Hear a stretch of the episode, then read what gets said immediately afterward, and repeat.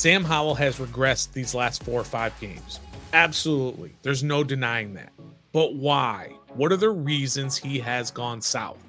Let's take a deep dive into it on today's Daily Commanders Update for 19 December. Let's go. Greetings and salutations, and welcome to your Daily Commanders Update here on Ref the District. I am the Stoner. We are a proud member of the Bleav Network, and we appreciate everybody who is checking us out right now. Make sure you hit that like, hit that subscribe button.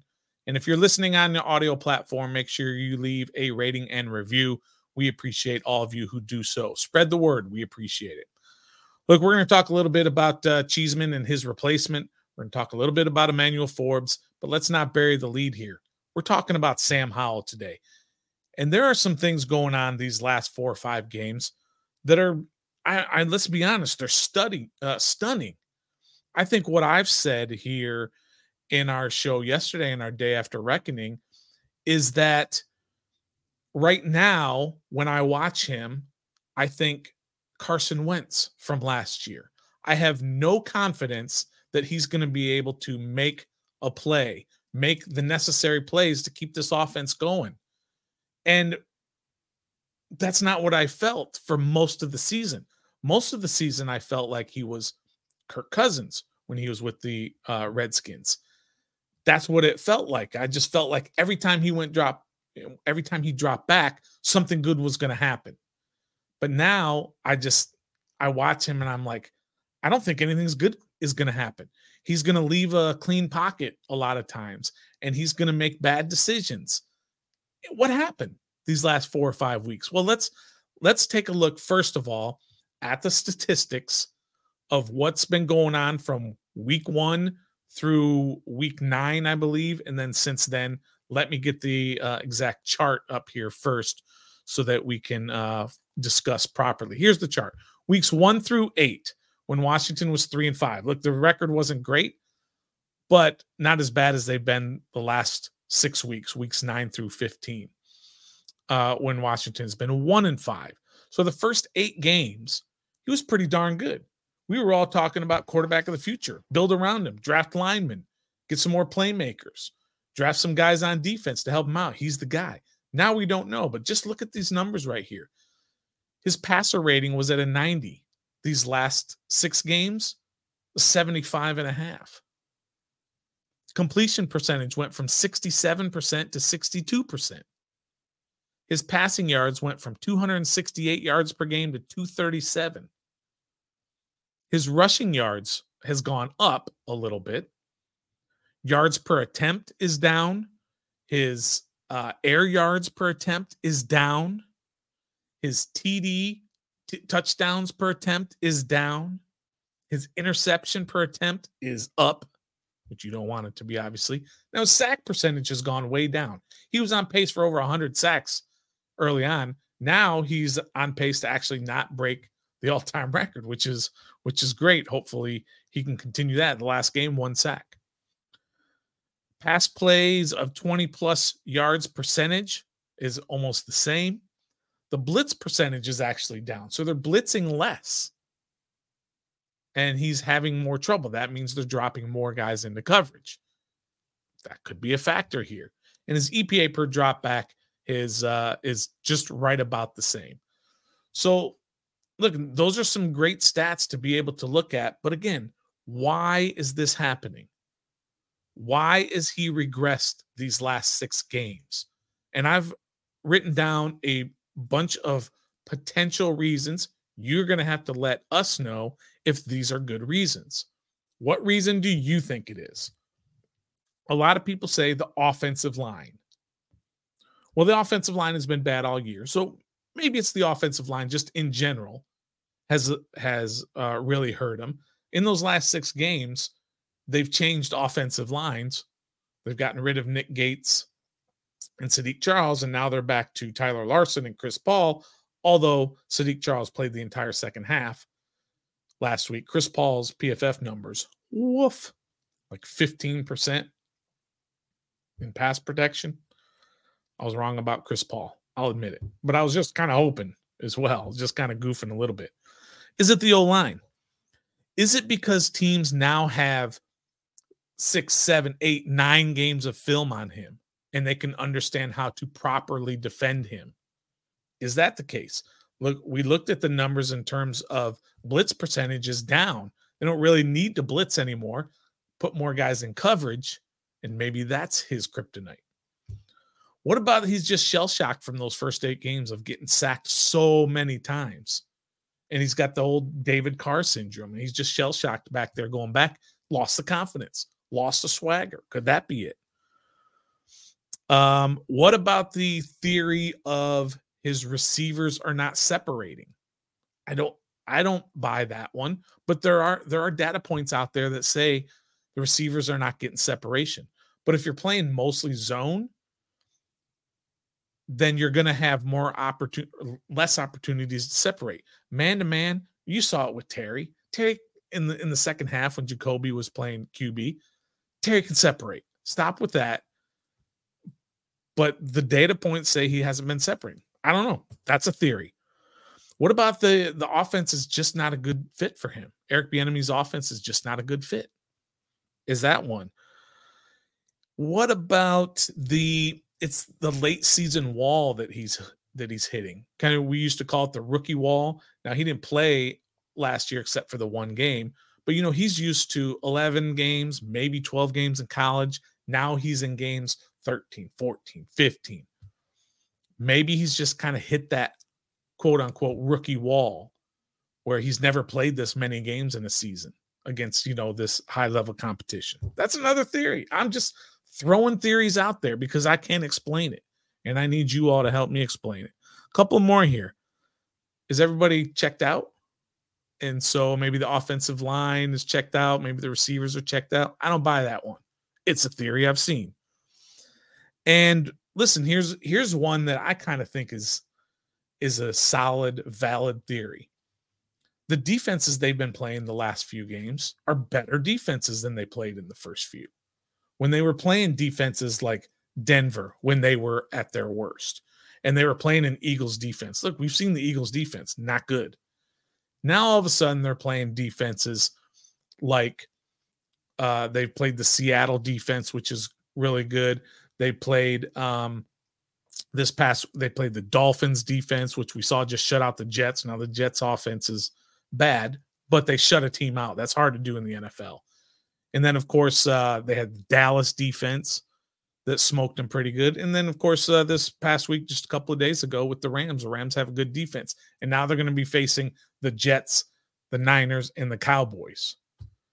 So I don't know. These are all theories that are possible for the regression, but you can't deny that the regression is not there. So look, if you want to if you want to bet on Sam Howell, bet on Sam Howell. If you want to bet at all, hey, look, go to Bet Online. Uh, all the major sports are in action with the college football playoffs ready to kick off. Bet Online is your number one destination for all your sports wagering info, including news for pro football, the NBA, upcoming fights, and NHL games this year. Head to the website to get in the action. Remember to use the promo code BLEAV, B L E A V, to receive your 50% welcome bonus on your first deposit. Bet online where the game starts. And look, bet responsibly too. We always push that as well. Bet response responsibly. Don't bet like me. I, I think I've said this before. I I've lost like 24 bets in a row. This was last year, and I decided to make one more bet and empty my account, and I went over six and a half wins on the Commanders. And the only way I'm getting there is if they win the last three. Maybe I'm the reason that the Commanders are not good this year. Uh, okay, a couple of other things uh, before we get out of here on the daily Commanders update. These are important things as well. Let's talk a little bit about uh, Emmanuel Forbes, right? I mean, if Emmanuel Forbes is one another one of those enigmas. Is he was he overdrafted? Or has he not been coached properly? I don't know the answer to that either. But he returned from injury this week and he only played six out of 75 snaps. Six. And Ron Rivera said he was benched in favor of Quan Martin. Ron says that that was a lot more about what Quan was doing and really what we had as a matchup going into this game. can't defend Emmanuel Forbes anymore. maybe he was overdrafted. Maybe they got the wrong guy. Maybe he's just not good enough. I don't know what's going on before, but maybe he's just had bad coaching. They got rid of the um, defensive back coach. They got rid of the defensive coordinator. Ron's now calling plays. Nothing's different from before. Maybe a good off season with new coaching will help. I don't know, but that Forbes pick is not looking great. It's too early to call him a bust. Not going to call him a bust. But when you're getting benched in favor of the second round pick, who was being benched at the beginning of the year because he wasn't good enough, what is going on with this draft this year? Not just this year, all of his drafts. We'll get deeper into all of Ron's drafts after he loses his job on January 8th, 2024. Black Monday was when he will be relieved of his duties. We all know this. Um, and then also, let's uh, give you a roster update. We all know what happened with uh, Cam Cheeseman. He was released on Monday after that horrific game. Washington did sign long snapper Tucker Addington to the practice squad. I think the whole practice squad thing is kind of semantics. You know how it works. You can be on the practice squad and called up for a game day roster spot without being added to the 53 man roster. So that's probably what they're doing with him. You can only do it twice. The third time, you got to pay the guy a, a regular salary. So we'll see what happens. Maybe they're going to use one guy this week, use another guy the next week, or and so on. Whatever. They got a new long snapper. Had to be done. Had to let Cam Cheeseman go. It's very unfortunate that he was drafted uh, by the Commanders. They moved up in his draft in the 2021 draft to uh to get Cameron Cheeseman, a long snapper, which is I don't think ever a good idea. That you draft a um a long snapper with that pick with with any draft pick. What are we doing with the draft pick there? But I, am trying to bring up the uh the draft of that year, 2021. They moved up to draft him now in the sixth round, but still but that draft is Jamin Davis. Okay. Sam Cosmi, solid piece. St-Juste, mm, Dyami, he's probably not back. Bates, uh, okay. Forrest, mm, okay. And then you got Cheeseman, you got William Bradley King, who is on and off, on and off, on and off, and now he's off with the Patriots.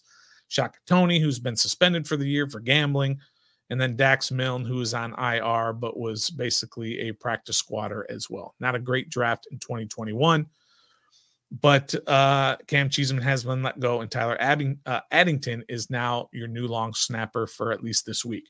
He look, Cam Cheeseman was bad. He was bad on Sunday.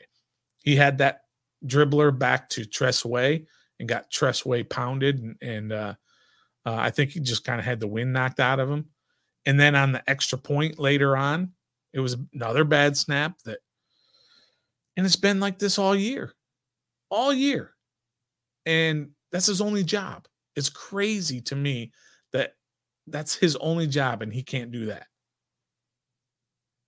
It's not like he's a receiver where he has to run a bunch of different routes and learn a you know a complex offensive scheme and all this other stuff and then get out there and snap the ball. That's his only job. When he goes to practice, that's all he practices. When he's on the sideline, that's all he practices. And he can't even do that right. It's just shocking to me that somebody who is a draft pick can't even do that simple of a job. It's not simple relative to me being able to do it, but it's simple in terms of I'm an NFL player and that's my job. It should, that's one of the easiest jobs you will have in the NFL. What's easier than long snapper on an NFL team? Punter's diff- more difficult. Kicker's more difficult. Give me one. I'm trying to think. Third string quarterback. Even that one's a little bit difficult. You got to chart all the plays and everything. Man, you get a lot of work to do on that day. All right, but uh, that'll do it for uh, today's daily Commanders update. Appreciate everybody being here, checking us out. Hit that like, hit that subscribe button, share with everybody that you know. If you're listening on audio, make sure you hit, you leave a rating and review let everybody know what's going on here at Ref the District. We are a proud member of the Bleav Network. This has been brought to you by Bet Online. And until next time, be a fan.